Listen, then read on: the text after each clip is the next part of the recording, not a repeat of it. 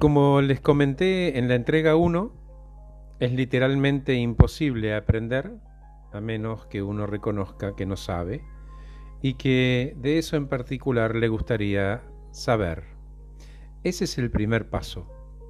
Muchos quedan detenidos en esa primera etapa, a veces por vergüenza y otras porque el tema realmente no le interesa.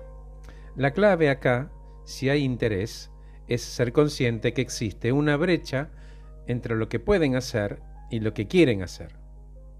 Desde lo negativo, algunos evitan esa tensión emocional de la brecha, negando que no saben, y acá se abren dos caminos. El primero es culpar a lo ajeno de esa incapacidad, nadie me enseñó, y ahí quedan víctimas.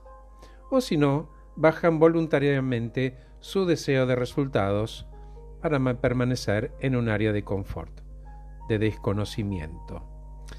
Vuelvo entonces sobre esta tensión emocional y si la miramos de forma positiva, la usamos para mover la realidad existente hacia esa, esa visión del que seré luego de haber aprendido. ¿Qué puertas se abrirán y qué resultados emocionales tendré? Lo clave es ser capaz y honesto al momento de pintar esa pintura de la realidad y que sea muy fiel.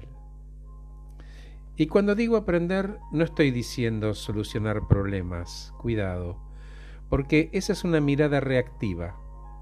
Aparece el problema, entro en un espacio indeseable, el problema, del cual quiero salir.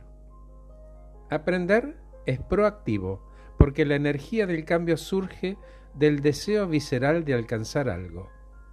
La gran diferencia es que cuando enfrentamos este desafío de aprender para alcanzar ese propósito, las emociones que se presentan son de apertura, de serenidad, de entusiasmo, confianza en uno mismo y paz.